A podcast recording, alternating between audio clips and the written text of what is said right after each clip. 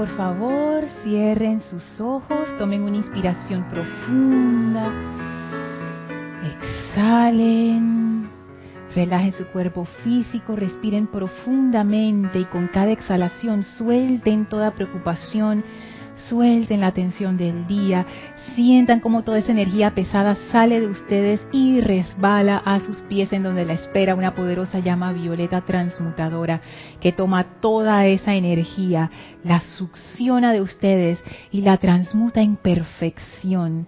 Sentimos y visualizamos como esa llama violeta va subiendo desde nuestros pies hasta sobrepasar nuestras cabezas, envolviéndonos en un majestuoso pilar de puro fuego violeta de amor liberador y esa llama succiona del vehículo físico, etérico, mental y emocional toda esa energía discordante, toda preocupación, todo miedo, toda ansiedad. Visualicen cómo esa llama violeta va succionando con ese poder maravilloso de amor divino toda esa sustancia discordante y la va transmutando en pura luz radiante, liberando la perfección en esos electrones sentimos cómo somos revitalizados por ese fuego violeta que va cambiando de color, se va volviendo cada vez más blanco, cada vez más cristalino, hasta que estamos dentro de la poderosa llama blanca de la ascensión. Sentimos la presencia del amado Maestro ascendido Serapis Bey, llenando nuestras conciencias, cuerpos, vehículos, mentes, auras, con esa energía bollante y ascensional que disuelve todo miedo que es un poder conquistador sobre toda apariencia humana. Y ese poder se expande ahora en toda dirección y abre un portal frente a nosotros al templo de la ascensión en Luxor. Enviamos nuestra bendición y amor al Maestro por esta gran oportunidad y avanzamos a través de ese portal visualizamos ese bello templo de Luxor, sus jardines, fuentes, su aura, subimos las escalinatas, atravesamos primer, segundo, tercer, cuarto templo. Y cuando las puertas del cuarto templo se abren, estamos frente a las puertas del quinto templo, esos grandes portones que empujamos y se abren suavemente y nos dan la entrada al templo circular con el brasero en medio en donde flamea la llama. Y el maestro ascendido Hilarión viene a nuestro encuentro acompañado por el amado maestro ascendido Saint Germain. Y estamos ahora con esas dos radiaciones de esos maravillosos seres, verde y violeta, la verdad que libera, ese amor liberador que es la verdad, que es la presencia yo soy. Sentimos ese poder dentro, en y a través de nosotros y entramos en comunión amorosa con estos maestros, de manera que se nos revele esta enseñanza, que la podamos comprender a fondo. Y le pedimos al amado Maestro Ascendido Hilarión que despeje todo velo de Maya y nos permita ver la verdad le pedimos al amado Maestro Ascendido San Germain que libere a la presencia de Dios en nosotros, que no haya obstáculo ni limitación para su manifestación perfecta, que es amor. Recibimos esta bendición y vamos a permanecer en este estado de conciencia, agradecidos y reverentes, receptivos a esta enseñanza mientras dura la clase. Tomen una inspiración profunda Exhalen y abran sus ojos. Bienvenidos sean todos a este su espacio, Maestros de la Energía y Vibración. Bienvenida María Rosa, Elma, Maritza. Gracias Gaby por tu servicio amoroso en cabina, chat y cámara. Compañera de aventuras. Gracias a todos ustedes sintonizados, a las bellas damas que nos sintonizan, a los bellos caballeros también, a través de internet por Serapis Bay Radio o Serapis Bay Televisión, ya sea en sus dos formas, por livestream o por YouTube. La magna presencia yo soy en mí reconoce, saluda y bendice la presencia yo soy en todos y cada uno de ustedes. Yo soy aceptando igualmente. Gracias, gracias a mis hermanas que me acompañan hoy como siempre. Gracias a todos ustedes por su sintonía, no solamente a esta clase, sino a todos los espacios, a todo este empeño, a las transmisiones de la llama, a las actividades. De verdad que es tan chévere ser parte de una comunidad como esta. Que como todo tiene sus altas y sus bajas, pero el objetivo de la comunidad es fortalecernos los unos a los otros y realmente aprender a amar. Que eso es uno de los temas que se da en el tercer templo del templo de Serapis Bay, que uno convive con las personas y dice el maestro, al inicio eso es muy difícil y uno se quiere arrancar la cabeza con el otro y hay mucho, mucho estrés y mucho enredo involucrado, pero cuando uno ya termina ese aprendizaje, uno realmente ama a esas personas con las que uno antes odiaba.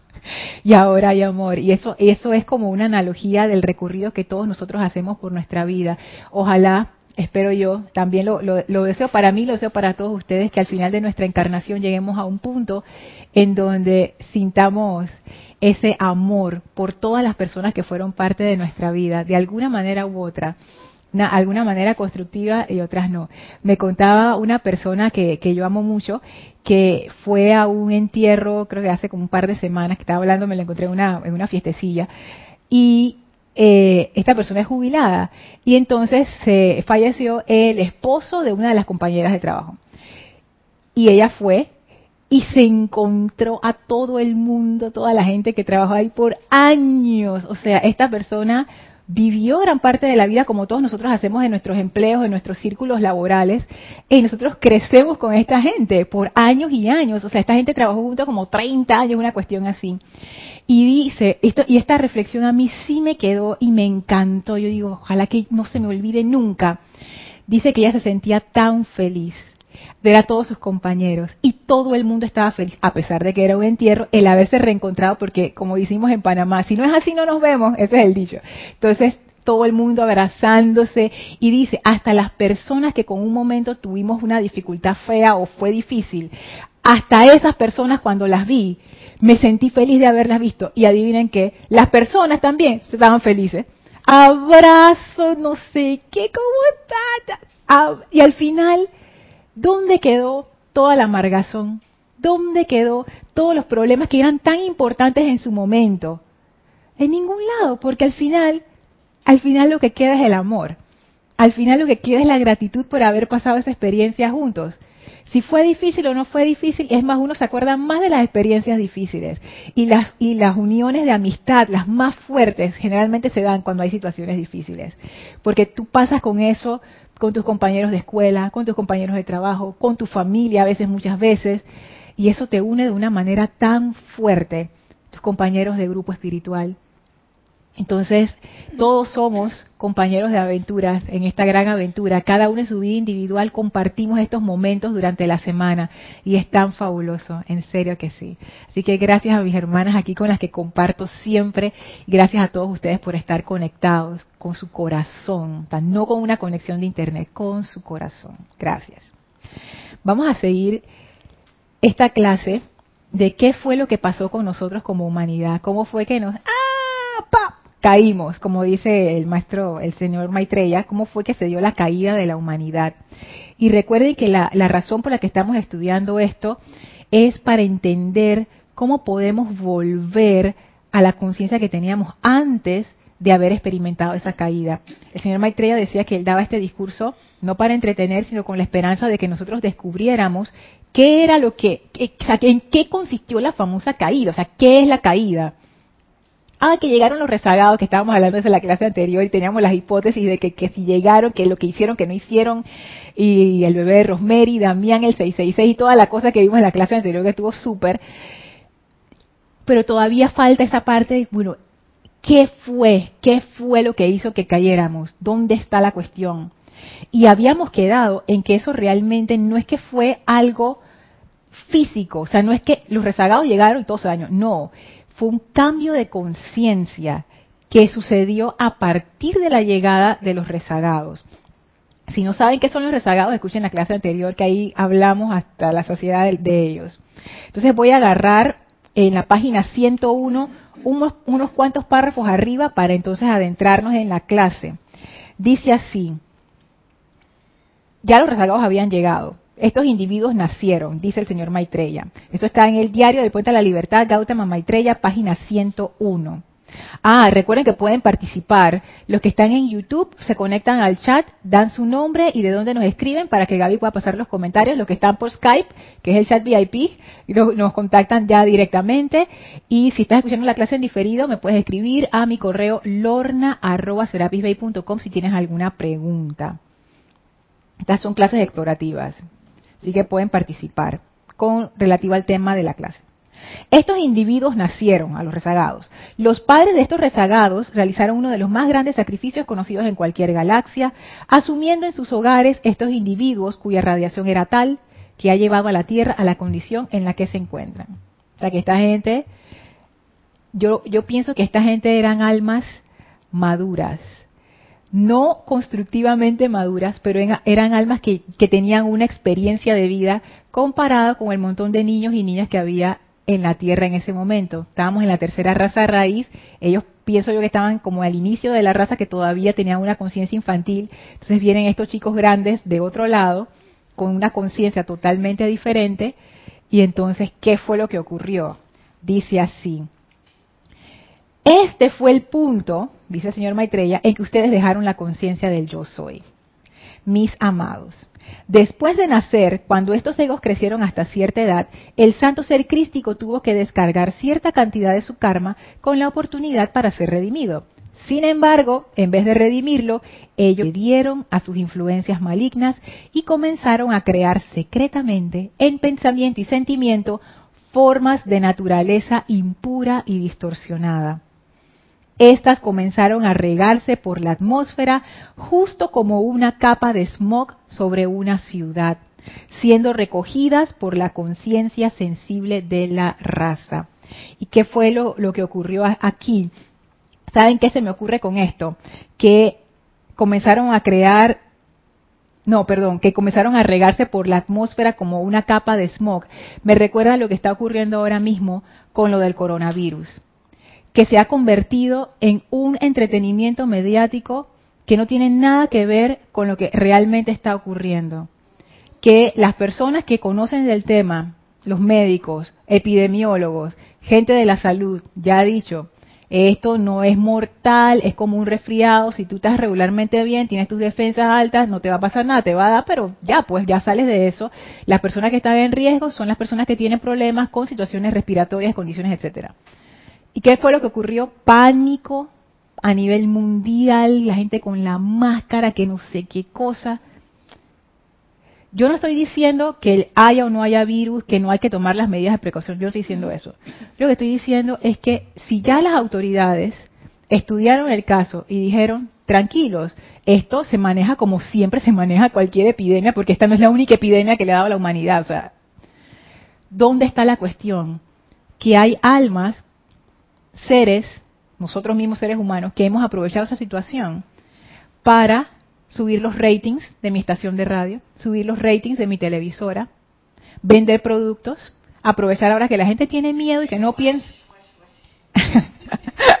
Aquí Gaby dando un ejemplo de la gel esa que uno usa que para lavarse las manos, que de repente dice que Gaby que ya casi que no hay, incentivando a las personas con el miedo porque cuando uno tiene miedo, uno no piensa bien. Entonces vemos estas grandes masas de miedo que se están moviendo ahora mismo alrededor de todo el planeta y nosotros como estudiantes de la luz hacemos mal en poner nuestra atención en esas masas de miedo. No es que uno no tome su precaución, pero de ahí a estar mandando y que cuidado con el coronavirus y el miedo y la cosa. Esto fue lo mismo que dice el señor Maitreya. ¿Qué fue lo que ocurrió?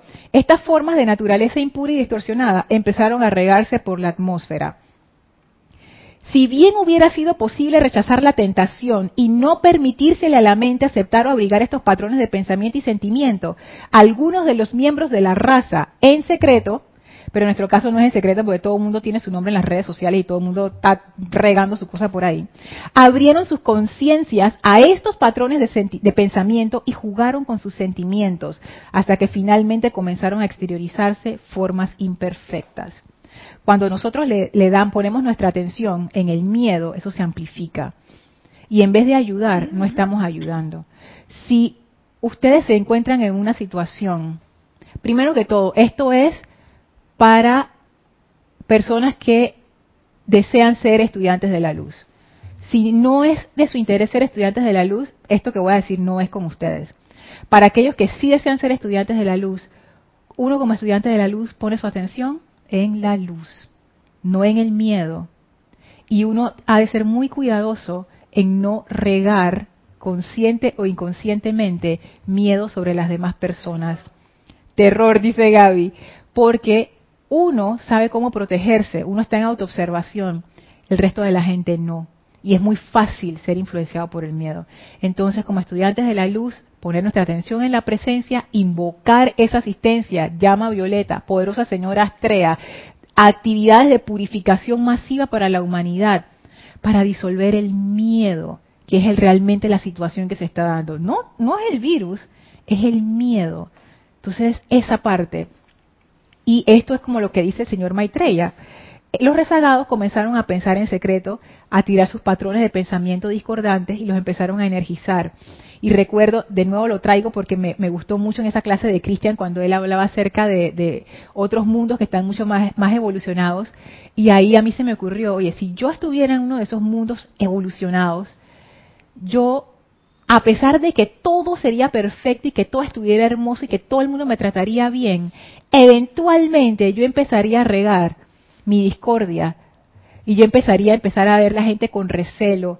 Y que tuviste cómo me miro este, tuviste lo que hizo la otra, él, él realmente no me, no me, tiene buena fe. Y el otro mira lo que está haciendo, yo creo que él está haciendo las cosas mal. Y ese está robando, yo creo. Y no, no está pasando nada de eso, pero como yo tengo la discordia en mí, esa discordia es lo que es lo que yo veo, porque solo vemos lo que tenemos dentro. Entonces, esa discordia que yo tengo se va a proyectar sobre todo a mi alrededor y por muy hermoso que sea ese lugar, yo no voy a estar en paz. Y yo creo que eso fue lo que le pasó a los rezagados. Por muy perfecta que era el planeta en ese momento, como ellos llevaban esa discordia adentro, eso fue lo que ellos empezaron a reflejar.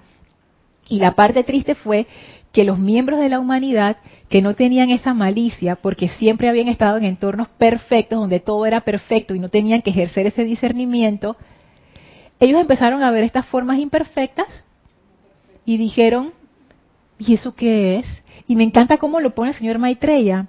Abrieron sus conciencias a estos patrones de pensamiento, como los niños, que te abrazan así y abrazan a veces hasta de gente desconocida, porque ellos no tienen ningún tipo de malicia. Ellos simplemente abren su conciencia. Esta gente vio estos patrones y dijeron, ¿y eso qué es?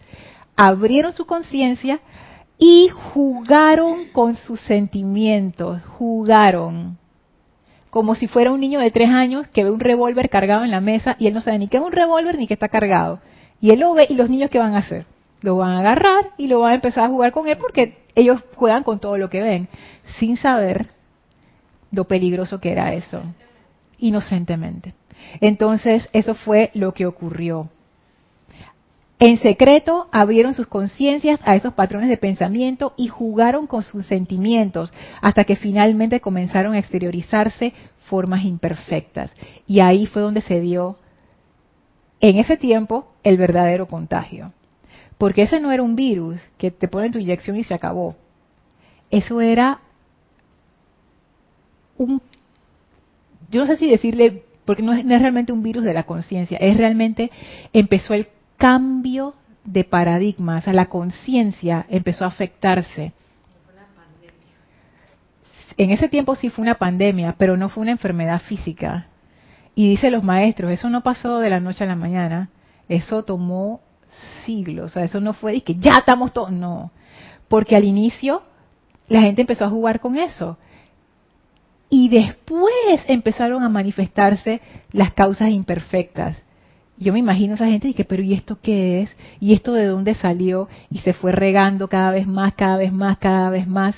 Y el problema con el que sea de conciencia es que el cuerpo físico se queda aquí. Si le da algo, plup, ahí quedó y ya. Pero la conciencia no.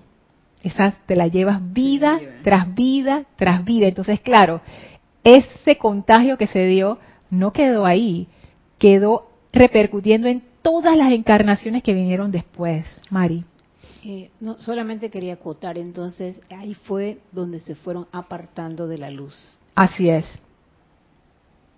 De ahí en adelante. De ahí en adelante. De hecho, el señor Maitreya dice, este fue el punto en que ustedes dejaron la conciencia del yo soy. aquí fue donde ocurrió eso. Y saben que cuando yo estaba leyendo estos párrafos que les acabo de leer, me vino a la idea, una, a la mente, una clase que yo había visto en Pláticas del Yo Soy, que está en la página 7, que es un parrafito chiquito, pero como todo lo del maestro ascendido Saint Germain, o sea, no se confía en el tamaño del párrafo. A veces él te da una línea y tú quedas y que para todo, el, el, resto de tu encarnación tú puedes meditar sobre eso. Dice el maestro ascendido Saint Germain, en la vida solo hay dos actividades. Y si no le permiten a la actividad interna que gobierne de acuerdo con su plan de perfección, entonces la actividad externa lo hará. ¿Qué fue lo que ocurrió? De lo que yo deduzco aquí, que no quiere decir que esto fue exactamente lo que pasó, eso es lo que yo estoy interpretando de lo que estoy leyendo del señor Maitreya, o sea, ténganlo, ténganlo en cuenta, ¿no? Cuando el señor Maitreya dice que nos empezamos a, a, a dejar la conciencia del yo soy, quiere decir que empezó a haber una desconexión. Empezamos a alejarnos de la fuente interna, pero digo, si no estás adentro, ¿dónde estás? Afuera. Afuera. Y es lo que dice el maestro, si no estás en la actividad interna, te fuiste para la externa. Y yo creo que eso fue lo que ocurrió. Eso fue el cambio de conciencia que es como si se hubiera invertido la cuestión. Porque la conciencia en ese momento, en, con la conciencia del yo soy, tú estás conectado con tu ser real. Uh -huh. Y tú emanas de adentro hacia afuera. Uh -huh. Tú creas de tu ser, de tu voluntad, hacia afuera tú no estás afectado por afuera. O sea, afuera no te dice a ti qué hacer. Tú le dices afuera cómo se va a comportar. Y lo que pasó en ese cambio fue que el poder se fue desplazando del centro interno cada vez más hacia afuera, más hacia afuera, más hacia afuera, más hacia afuera, hasta que ahora quedamos al contrario. Por eso es que el maestro ascendido San Germain siempre dice, las apariencias externas no tienen poder. Uh -huh. Se fue tan, tan afuera que se fue para la parte humana. Sí. Ah, ya. Ahora que, eso, sí. que eso es lo que llaman los maestros sí, la, la conciencia humana. Sí, ya compré. Sí. Porque es que no puedes regresar, porque te alejaste y, y, te fuiste a la parte humana y los comentarios, los problemas, la situación, porque no fuiste a la presencia, sino te quedaste allá. Te desconectaste, Elmi. O sea, nos desconectamos. O sea, ese centro de poder interno se fue como alejando del verdadero centro. Y claro, entonces ahora lo externo empezó a tener más poder que lo interno. Vamos a ver ahora qué significa eso, según el maestro ascendido Saint Germain. Sí, María Rosa. Eh, no, solamente la palabra olvido, que ahora entiendo con, con, justa razón que es aquello del olvido. Y cuando hablabas de la conciencia del yo soy, a veces uno piensa que uno aspira a una vida buena, plena y tal, pero en realidad lo que uno está aspirando es una conciencia que sabes que ese eres tú verdaderamente. Qué súper. O sea, que nuestra aspiración de vida, porque hay gente que dice, yo lo tengo todo, pero aspiro a más. Y a veces uno dice, ah, lo tuyo es ambición, pero en realidad no es ambición. En realidad es que tu, tu santo ser crístico te está diciendo, tú puedes más allá porque la conciencia del yo soy es perfección. Hoy meditaba la mañana porque el maestro Saint Germain usa más la palabra limitación que problema. Porque problema es algo externo, pero limitación es algo que impide tu poder. Entonces es como para que recuerdes que si tú rompes la limitación más allá, hay mucho más y mucho más y mucho más. Así es. Qué buena, qué buena reflexión, porque sabes que yo justo hoy estaba viendo ese tema que uno siente como que uno quiere más, pero uno piensa que ese más son cosas materiales, porque como vivimos en el mundo material y uno todo lo equipara de esa manera. Pero ¿qué pasa si lo que uno está aspirando no es realmente a eso material, sino que lo material es el efecto, la consecuencia, pero uno lo que aspira es a una conciencia más plena, pero uno no lo entiende porque uno nada más se define en términos materiales. Entonces, eso, eso, wow, está, está muy interesante. Y eso de las limitaciones, vamos a verlo ahora con lo que dice el maestro. En la vida solo hay dos actividades, y si no le permiten a la actividad interna que gobierne de acuerdo con su plan de perfección, entonces la actividad externa lo hará. En la página 26 de Pláticas, mismo libro, el maestro explica eso de la actividad externa que es. Comienza el párrafo así. Resulta muy extraño el que los estudiantes experimenten tanta dificultad en fijar el anclaje y reconocimiento del poder ilimitado que ellos empuñan cada vez que dicen yo soy. Miren eso. Al maestro le resulta muy extraño que a nosotros todavía no comprendamos lo poderosos que somos y lo poderoso que es el uso de nuestro verbo, de nuestro pensamiento para crear. Y aquí viene la cuestión. Cuando el intelecto, que es la actividad externa, sepa esto, entonces el estudiante debería intensificarlo con todo su poder mediante el sentimiento intenso de la verdad contenida en ello. Al así hacerlo, se encontrará contando con una mayor velocidad y poder en su uso activo. Les digo, amados estudiantes, que tienen que llegar a un punto en que puedan utilizar este poder con gran autoridad para autoliberarse de las cadenas de limitación que los han aprisionado durante tanto tiempo.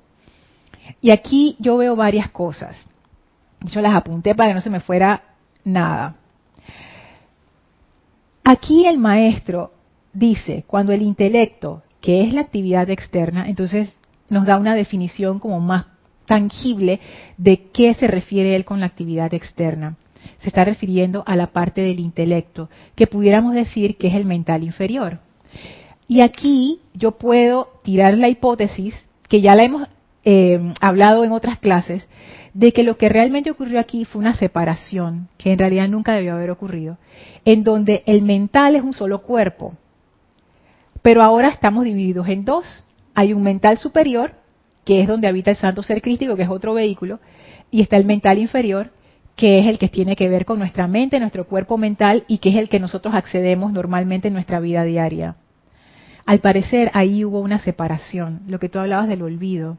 Porque ¿qué es lo que ocurre? El mental superior es el cuerpo que tiene, primero que todo, el discernimiento. ¿Qué es el discernimiento? Es la capacidad de distinguir lo real de lo ilusorio. No lo bueno de lo malo, pero eso es relativo. La capacidad de distinguir lo real de lo ilusorio. Voy a poner un ejemplo.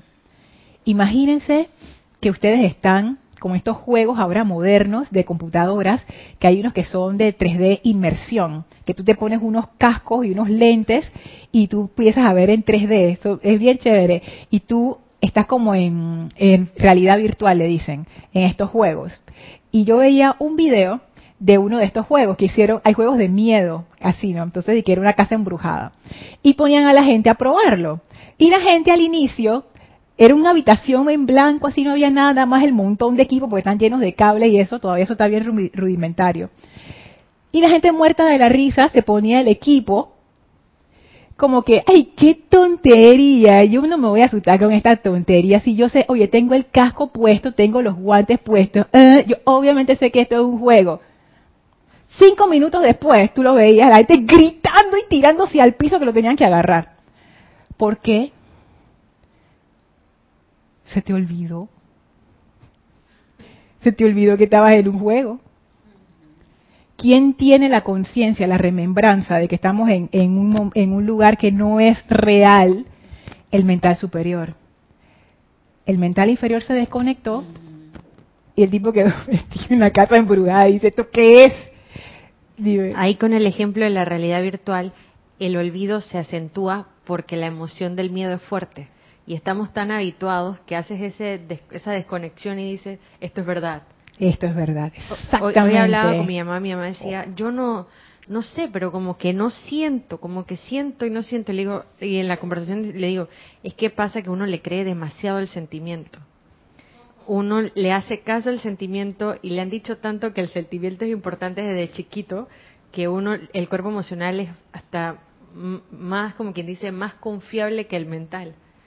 Y ahí obvio se te olvida peor porque ya si la lógica era era pobre cuando el sentimiento agarra se pone complicado el asunto. Así es. Que sería energía en movimiento. Es energía realmente lo que está pasando a través de los vehículos es pura energía, por eso es que hablamos del control de la energía, que realmente entraña el control de todo, tu vida, tus asuntos, tus vehículos, tu forma de pensar, de sentir, todo, porque todo es energía. Y eso que tú dices, María Rosa, no solamente se aplica al emocional, se aplica al mental también, porque el mental El cuerpo mental inferior nos habla todo el tiempo y nosotros pensamos que eso es verdad.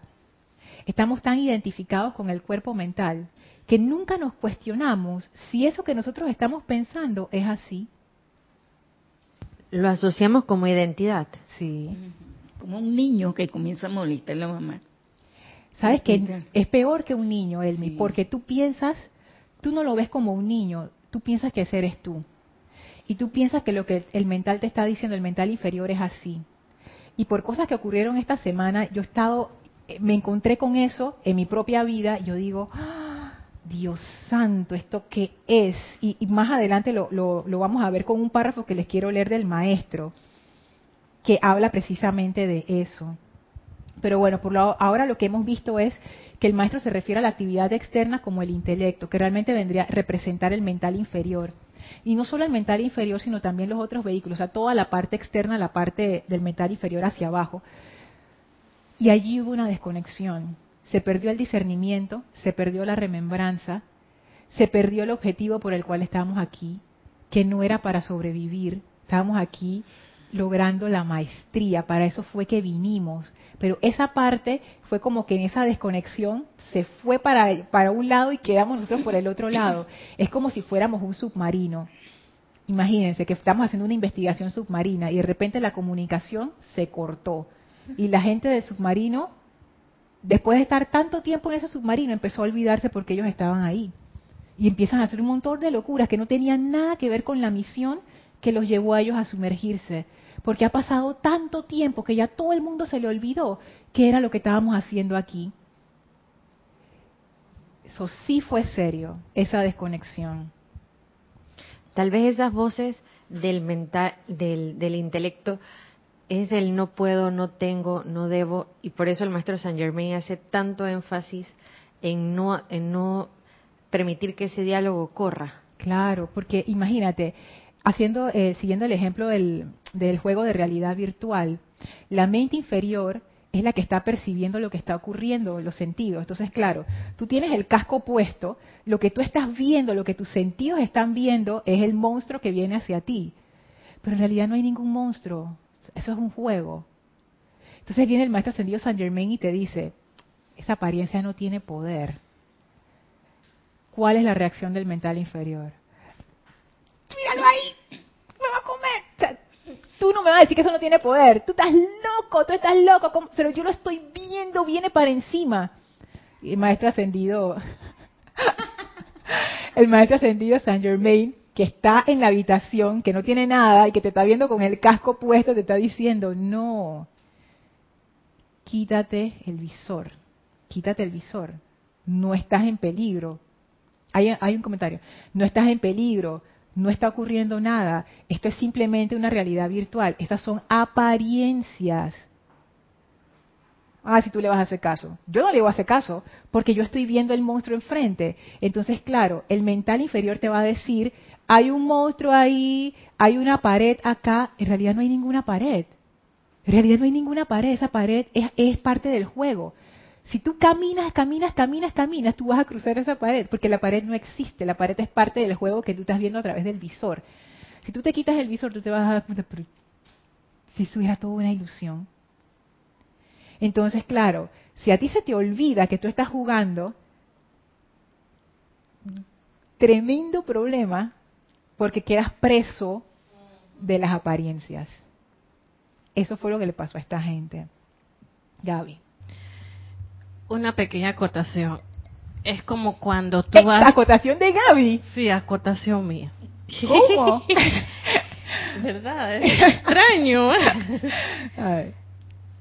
Es igual cuando tú vas por la calle manejando o cruzando la calle, alguien te echa el carro, alguien te echa eh, el carro manejando, te insulta, y tú dices que chuzo, si yo si fuera otra, mira, yo lo desbarato o la desbarato.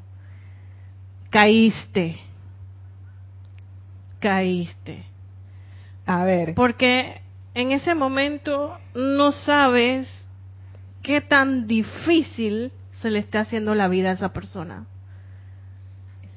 Qué tanta depresión o qué tan preso esté ella en sus apariencias, que lo único que emana son, obviamente, odio, todo esto. Entonces tú como estudiante de la luz ya tú estás siendo observada.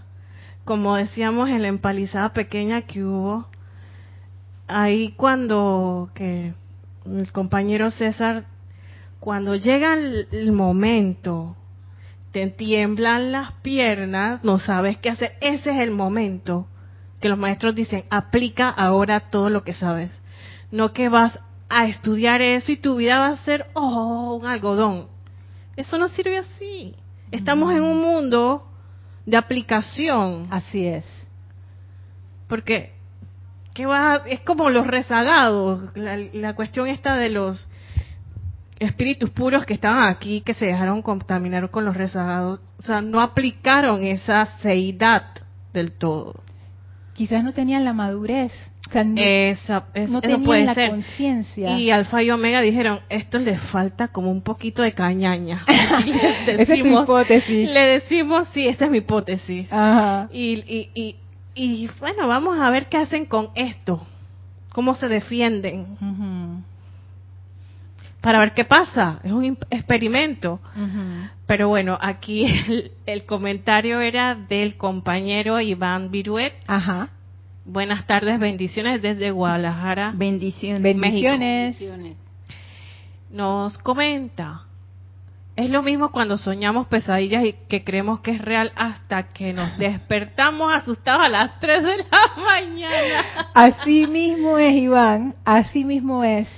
Pero cuando estamos soñando, pensamos que es real. Hay una película muy buena de estos ejemplos con Leonardo DiCaprio, creo que se llama Interception, no, se llama Inception. Inception, Inception. buenísima película, El origen, ajá, en español. Buenísima película. Gracias, Iván. Es cierto, cuando uno está en una pesadilla, uno no se acuerda que es una pesadilla, uno ni sabe. Y tú estás ahí, cuando te despiertas, uno dice que, ay, hasta que uno respira. Dos minutos después ya ni te acuerdas de la pesadilla, porque era pura ilusión, era, eso no era importante. ¿Te acuerdas lo que estábamos hablando por, por chat y eso? Es eso. Y ese ejemplo del carro me gustó porque no solamente es lo que comenta Gaby, sino que hay otra parte que es lo que hablaba María Rosa y lo, lo que comentábamos. Uno piensa que uno tiene la razón. Uno piensa que la mente de uno, porque es que uno no lo ve así. Por ejemplo, te tiran el carro y tú dices, esta mujer, ¿qué le pasa? No sé qué. Porque ya tú has asumido un montón de cosas. Tú asumiste que no estaba poniendo atención, que no se dio cuenta que tú estabas ahí, que está descuidada, que, que no sé qué cosa. Pero ¿quién te está diciendo esas cosas? ¿Quién te está diciendo que eso es así? La personalidad. El intelecto. El intelecto, exacto, la personalidad. El intelecto. El intelecto, y que si uno analiza la palabra intelecto, es que uno hace un proceso mental de interpretación de acuerdo a cómo uno se siente. Y, y está bueno como pensar, ok, yo estoy reaccionando desde el intelecto o desde dónde estoy reaccionando. Exactamente, porque uno reacciona desde el intelecto, ya sea subconscientemente o conscientemente, dependiendo de la programación que uno tiene. Sí, Elma. Y, entonces el intelecto juega contigo. Sí. Y juega contigo porque te obliga a que tú pienses lo que él quiere y te hace cometer errores a lo que él quiere, ese intelecto. Entonces ahí donde está la vigilancia. Yo, mira, estoy bien clarita, te entiendo. es que eso, eso, y uno no se da cuenta, y eso lo va a decir más adelante el maestro, o sea, qué tan qué tanto poder nosotros le damos a lo externo. O sea, eso es más profundo de lo que nosotros pensamos. Es más profundo de lo que yo pensaba. Yo hasta me asusté cuando empecé a ver eso y dije, ay Dios mío, pero no asustarme porque me dio miedo, no, sino como que, o sea, uno está más metido en esa realidad virtual de lo que uno piensa.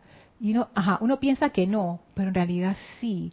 Y esto, todo eso se resume cuando el maestro dice, no le den poder a las apariencias externas. Ahora yo empiezo a ver todo, lo que hay detrás de esa frase y a qué él se refiere con darle poder. Ajá. Sí, es una acotación mía. Ajá.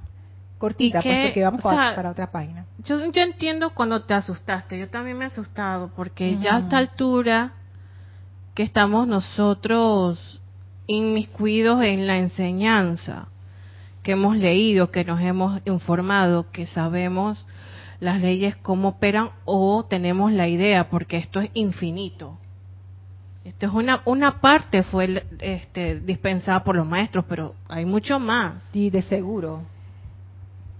y todavía pensamos nosotros, o sea, no tenemos ese equilibrio, todavía nos falta, porque estamos muy imbuidos en, en- estamos disociados totalmente, estamos partidos, no estamos totalmente unificados, o sea, estamos con el mundo, con el coronavirus, con el desempleo, con la crisis y a la vez estamos invocando a los maestros, nos tratamos de conectar con la presencia. O sea, hay que hacer un análisis profundo de esto porque hay cosas que no funcionan en nuestras vidas, por lo menos lo hablo por mí. Dice, oye, qué presencia, ¿por qué te demoras? ¿Por qué esto? ¿Por qué lo otro? Es porque tú tienes que poner tu casa en orden. Tienes que renunciar aunque te cueste, aunque sufras, aunque te alejes de la gente. Ey, ¿a- ¿hacia dónde yo voy? Es que eso tú te acabas de decir, Gaby, es que wow. A mí, ¿sabes que a mí me sorprende? El grado de sintonía que hay, no solamente con nosotros aquí, sino también con la comunidad internacional que a veces me escriben o a veces hacen los comentarios que Gaby lee, el, el nivel de sintonía, porque muchas de las cosas que ustedes están diciendo eran cosas que yo traía para la clase, porque son cosas que me han estado pasando en la semana. Eso de renunciar que tú dices, Gaby, yo me di cuenta. Yo digo, oye, yo tengo un montón de esquemas mentales que están haciendo la interpretación y esa interpretación del intelecto activa el sentimiento. Entonces, claro, pasa lo, lo que el ejemplo de Gaby, ¿no? La persona que se que me tira el carro y yo me indigno, pero eso no es lo que ocurre. Y encima te insulta. Y encima te insulta. Ajá, ese es un buen ejemplo. Encima te insulta. Y yo me indigno. Y, y, y, uno- y ya lo dejamos hasta ahí. Y uno agarra su rabia y le dice a la persona y la persona te dice y no sé qué. Pero si tú lo ves desde un punto de vista interno, o sea, ¿qué es lo que está ocurriendo aquí? Lo que está ocurriendo es que en ese momento yo le estoy dando poder a lo externo. ¿Qué significa eso? Que yo estoy dejando que cosas externas determinen qué es lo que yo voy a hacer con mi energía. Debido a cómo mi cerebro, mi mente, mi intelecto interpreta ese gesto de esa persona, yo reacciono. Porque en mi mente, cada vez que alguien hace esto, tú reaccionas así. Si alguien te saca este dedo en la calle, tú reaccionas con ira y con indignación. Exactamente. Porque a ti nadie tiene derecho a hacerte eso. Porque tú no te metes con nadie. Tú manejas muy bien y es mentira que a ti te van a hacer. ¿Quién me está diciendo eso? El intelecto. Esa es toda. Ay, Elma, sí. El intelecto fue la que hizo que hubiera la caída del hombre, ¿verdad? Es que esa fue. Yo, Yo pienso que... ¿Tú piensas que es eso? Sí. Yo pienso que el intelecto no es que sea malo, no, sino no que es malo, sino que jugó mucho. Cuando está unido con el, men- el Sí. mental superior y el intelecto, el mental inferior, la cosa está bien. Sí. Porque el, el intelecto, el mental inferior, exacto, el mental inferior es buenísimo. O sea, si no tuviéramos eso, no pudiéramos estar aquí. Él se encarga de un montón de cosas. Es un buen sirviente, es el mejor sirviente, es como un genio maravilloso. El problema es cuando no tiene dirección. Wow. Y la dirección la tiene el mental superior, o sea, tú, la- que es la conexión con el verdadero ser, es el, es el conector de la, de la corriente. Entonces, claro, te desconectaste y queda el genio haciendo locuras y diciéndote cosas a, a tu conciencia, que es una conciencia que quedó así como en el aire. O sea, wow. Siguiendo el ejemplo, es mi programación la que está reaccionando. Ujú. Y yo nunca cuestiono eso. Es cierto que uno debe confiar en uno mismo, pero esa confianza en uno mismo es en el poder interno, que es la presencia de Dios, ese poder de vida. Pero confiar en esas palabras de tu mente, o sea, vamos a ponerlo así. A la presencia le pueden hacer daño. Y vamos a responder intelectualmente, yo entiendo eso. No importa. Con lo que conocemos de la enseñanza, respondamos estas preguntas. A la presencia no le pueden hacer daño. La presencia se puede ofender. No. no. Está por encima, exactamente. La presencia, odia. Y ella es el poder. La presencia puede odiar, odia. No. No. ¿Y entonces por qué yo reacciono así? Porque se me olvidó el origen. Ah, me entusiasma mucho escuchar este discurso porque es como que el maestro ascendido, el maestro, el señor Maitreya nos, nos da la obra de teatro completa para que uno recuerde que esa caída uno la puede repetir cada vez que hace el mismo patrón, que, que cede la conciencia. Entonces, esa aspiración interna que busca la luz responde a nuestro origen y que de ahí viene un, poder mayor. Entonces, ya ahí como que se rompe el poder que uno le da al, a la apariencia. Entonces ya uno no puede decir, ok, esta es mi mente externa, está desconectada, está vibrando así, pero ese no es mi origen. Mi origen es la perfección de mi presencia yo soy. Entonces aquí puedo hacer el juego de mar-tierra, conciencia humana, conciencia yo soy. Y hoy, en esta semana, en, la, cuenta de Instagram, se hizo una publicación donde el maestro Saint Germain decía los retos. Y, yo estaba en medio del huracán, ¿no? Y dije, bueno, aquí sale y vale, tú dijiste que iba, que te podíamos retar, bueno, te reto. Y, y, me pregunté, y en el momento como que me quedé, dije, ¿cómo que tú vas a retar al maestro? Y después dije, pero si él dice que lo rete, entonces le voy a hacer caso, lo voy a retar. ¿Y por qué un maestro te pediría que lo retes? Es para que tengas la demostración o la comprobación de que son dos conciencias las que están en juego. Entonces ahí como que de una vez uno cree, queda en el famoso empoderamiento de, mira, esto está un poco mal, me está saliendo mal, pero esto es conciencia humana. Si recuerdo mi historia, mi origen, mi el origen patriótico del planeta, por así decirlo, la historia patria que nos pone aquí el maestro, que nos pone el señor Maitreya, nos va a dar como ese, ese, ese ganchito de decir, oye, regresa a tu origen, recuerda tu historia, recuerda quién eres, Y, y pásate a la conciencia yo soy. Y fíjate que el maestro ascendido Saint Germain dice, cuando Cuando el intelecto, que es la actividad externa, sepa esto, ese reconocimiento, ese quién eres tú en verdad, entonces el estudiante debería intensificarlo con todo su poder mediante el sentimiento intenso de la verdad contenida en ella. O sea, el maestro lo que está diciendo es, cuando ustedes empiecen a comprender estas cosas, métanselas en la cabeza, repítanselas una y otra vez, empiecen a meterle sentimiento a esto para que el intelecto se convenza de que es así y empiece a hacer la conexión esa conexión que quedó así como abierta, empiece a hacer la conexión una y otra vez. Esto es maravilloso. Esto, esto de esto que estamos haciendo ahora, porque hay un comentario, ok, un momentito acá para, para terminar la idea. Esto es algo maravilloso porque es para, aparenta ser sencillo, pero no lo es. Y corre más profundo y vuelvo a retomar algo que había dicho Gaby en el ejemplo, en el último comentario que hizo, pero relacionado al primer ejemplo que puso con la persona que me insultó cuando se tiró el, ejemplo del carro. Hay muchas formas que uno puede reaccionar a eso. Hay muchas interpretaciones que uno puede hacer. No necesariamente que te insultaron y que tú vas a insultar de vuelta. ¿Qué quiero decir con esto? Que yo estoy dejando que una situación externa asuma el poder interno. Si yo veo esa situación y de una vez yo siento la ira que no sé qué. ¡Ey! Esta ira, ¿de dónde viene? Y, esta, y estos pensamientos de odio, ¿de, dónde viene esto? ¿Quién me está diciendo esto? O sea, cuando ustedes, em, y esto, ¿saben qué es cómo se llama esto? Autoobservación. Cuando uno empieza a observar estas cosas, y esto yo lo he hecho, y de verdad que es una cosa increíble, cómo eso rompe la fascinación con esa discordia. Es una cosa impresionante. La autoobservación es una de estas cosas que eleva la vibración rapidísimo. Cuando uno está en medio de la rabia y uno empieza a observar, ¿de dónde viene esto? ¿Quién me está diciendo que esta persona me quiere ofender? ¿Quién me está diciendo que esta persona me quiere atacar? ¿Quién me lo está diciendo?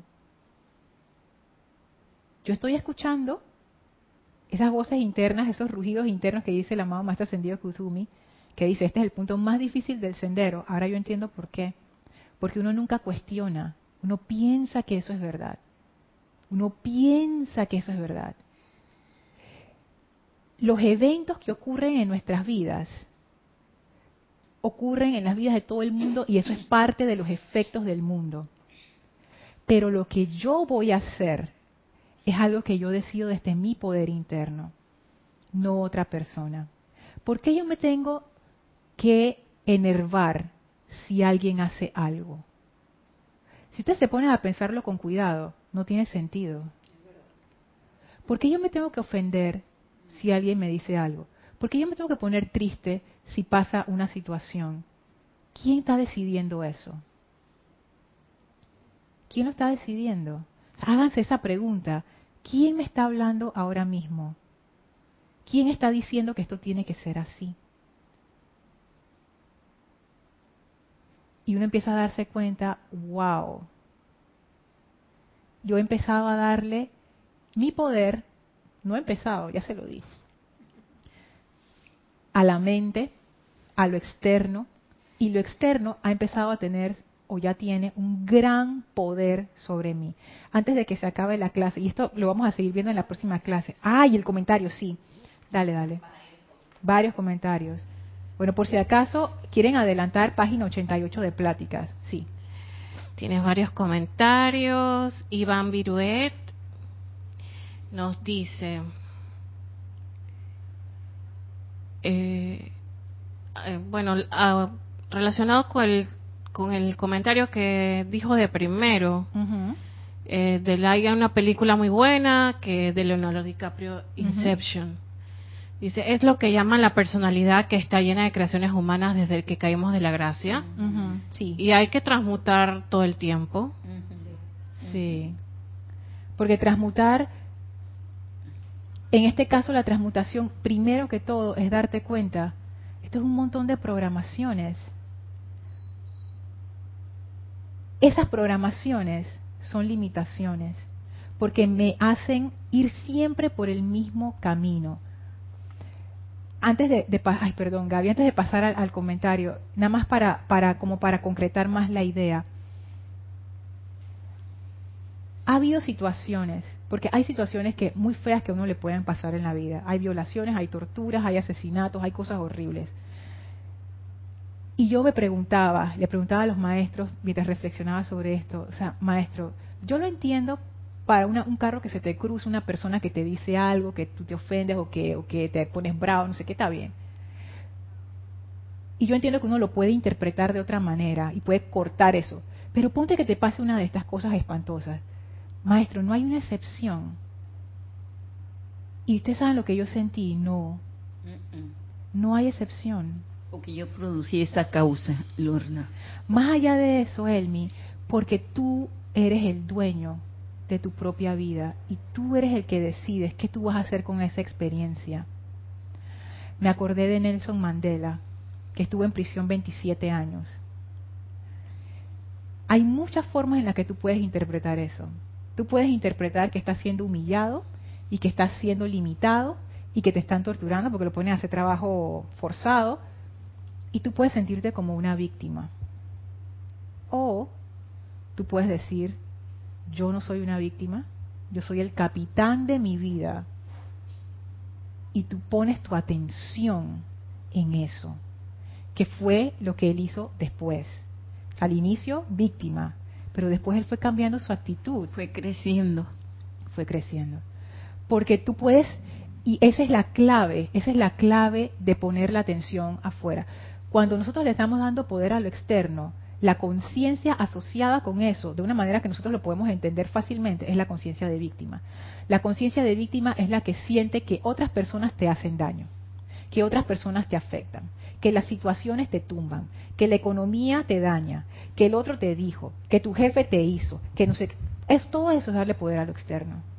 Por muy difícil que sea, y yo lo estoy diciendo desde un punto de vista que yo no he pasado por muchas cosas feas que otra gente sí ha pasado y me siento hasta un poco mal en decirlo porque no es que yo lo he experimentado 100% y no es una realización completa, pero esto es lo que yo he estado sintiendo como que en el momento en que yo empiezo a culpar a otros, y esto es bien sutil, porque uno puede pensar, no, pero yo no estoy echando la culpa a nadie, pero por dentro tú sientes que las otras personas te ofenden, que las situaciones te aplastan, que si no fuera por este país de no sé qué, yo no estaría así.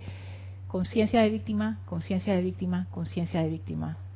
Eso es que mi, mi, poder está en lo externo. Voy a, voy a pasar acá, acá. Tienes bastantes comentarios. Gloria Esther Tenorio desde Managua, Nicaragua. Ay, Gloria, Dios te bendice. Sí, nos saluda y nos comenta. El maestro Saint Germain dice que nada puede suceder si estamos en armonía. Y si pasa es que alguno de nuestros cuerpos estaba desconectado. Algo así. Nos escribe también Paola Farías desde Cancún, México. Es por, e, eso es porque todo el tiempo estamos poniendo la atención afuera y vamos por la vida creyendo lo que vemos Hace rato venía caminando y vi a la gente y veía los defectos. Me pregunté, ¿por qué estoy viendo esto? ¿Viste? Eso es, Paola. O sea, ¿quién, quién te está poniendo tu atención allí? Y uno nunca se hace esa pregunta. Y nos, nos relata, eh, estaba viendo la y ¿por qué no estaba viendo la presencia en ellos? Así que saludé a la presencia en todos y le di su lugar negando esas apariencias. ¿Viste? Santiago García, luz y bendiciones para todo este maravilloso grupo Serapis Bay en Panamá. Bendiciones, Santiago. Gracias, Lorna, por tu radiante actividad desde Córdoba, Argentina. Oh, Argentina, Córdoba, Dios te bendice. Nos dice Santiago, ¿por qué me desconecto de la presencia? Porque sostengo mi atención en lo externo, dándole poder a la apariencia practicar y practicar con conciencia en la respiración rítmica. Esto es lo que a mí me da resultados positivos y constructivos. Esa es la actividad a realizar. Cualquier eh, actividad, Santiago, que ponga tu atención en la presencia va a funcionar. Yo te voy a contestar lo que tú acabas de decir en tu comentario como una pregunta con las palabras del maestro para cerrar la clase. Definitivamente vamos a seguir hablando de esto en la próxima clase porque me quedé corta. Dice, no importa cuál sea, voy a leer los dos párrafos. Todo ser humano, página 88, todo ser humano es un poder y se pretende que sea el principio gobernante de su vida y mundo. Cuando se reconoce que dentro de todo ser humano la presencia de Dios yo soy actúa en todo momento, entonces se sabe que las propias manos externas empuñan el cetro del dominio y que se debería utilizar la propia determinación consciente para saber que la invencible presencia de Dios es en todo momento la actividad inteligente del propio mundo y asuntos. No importa cuál sea el problema que haya que resolver en la vida del individuo, solo hay un poder una presencia, y una inteligencia que puede resolverlo. Y ese es el reconocimiento por parte del individuo de la todopoderosa presencia de Dios con la cual no hay actividad externa que pueda interferir. A tu pregunta, Santiago, ¿por qué me desconecto? Y lo hago grupal. ¿Por qué nos desconectamos? Y me remonto a la tercera raza raíz. ¿Por qué se desconectaron? El maestro lo contesta aquí Solo hay un poder, una presencia y una inteligencia que puede resolverlo. Y este es el reconocimiento por parte del individuo de la todopoderosa presencia de Dios. O sea, como tú reconoces esa presencia de Dios en ti, con, no hay, dice el maestro, con la cual no hay actividad externa que pueda interferir. A menos, a menos, aquí viene la cuestión, a menos que la atención del sujeto se distraiga, consciente o inconscientemente, de este reconocimiento central y aceptación del poder supremo de Dios. Esa es la razón por la que la gente se cayó. Cuando empezó a poner su atención afuera, eso la distrajo del reconocimiento. Eventualmente se distrajeron tanto que se les olvidó y quedaron metidos de fondo en el mundo de las apariencias y ahora no, no sabemos cómo salir. Y lo que dice el maestro es, si perdiste eso, lo puedes recuperar. ¿Cómo? Lo que tú decías, Santiago, reconocimiento de la presencia, regreso al centro, empiezo a hacer ese contacto de nuevo, como sea, porque eso es lo único que va a hacer que yo regrese entonces a ese reconocimiento de la presencia, que es lo que me hace invencible ante toda apariencia externa. ¿Listo? Ok. Vamos a dejar la clase hasta allí. Wow, y la, vamos a seguir la próxima clase porque este tema todavía da para bastante. Guarden sus preguntas para la próxima clase. Vamos a despedirnos de los maestros. Por favor, cierren sus ojos, visualicen frente a ustedes al amado Maestro Ascendido Hilarión, al amado Maestro Ascendido Saint Germain. Envíenle su bendición y su gratitud que esta enseñanza se convierta en comprensión, comprensión en nuestro entendimiento, en nuestro intelecto, de manera que podamos reconocer fácilmente esa presencia yo soy en nosotros y en todas las personas a nuestro alrededor con gran amor nos inclinamos en conciencia, con gran reverencia ante estos maestros. Y ahora nos retiramos del quinto templo, cuarto templo, tercero, segundo, primer templo, descendemos las escalinatas, atravesamos el jardín y regresamos al sitio donde nos encontramos físicamente, expandiendo esa gran actividad de verdad que libera. Tomen una inspiración profunda salen y abran sus ojos. Muchísimas gracias por habernos acompañado. Yo soy Lorna Sánchez, esto fue Maestros de la Energía y Vibración. Deseo para todos ustedes mil bendiciones. Muchas gracias.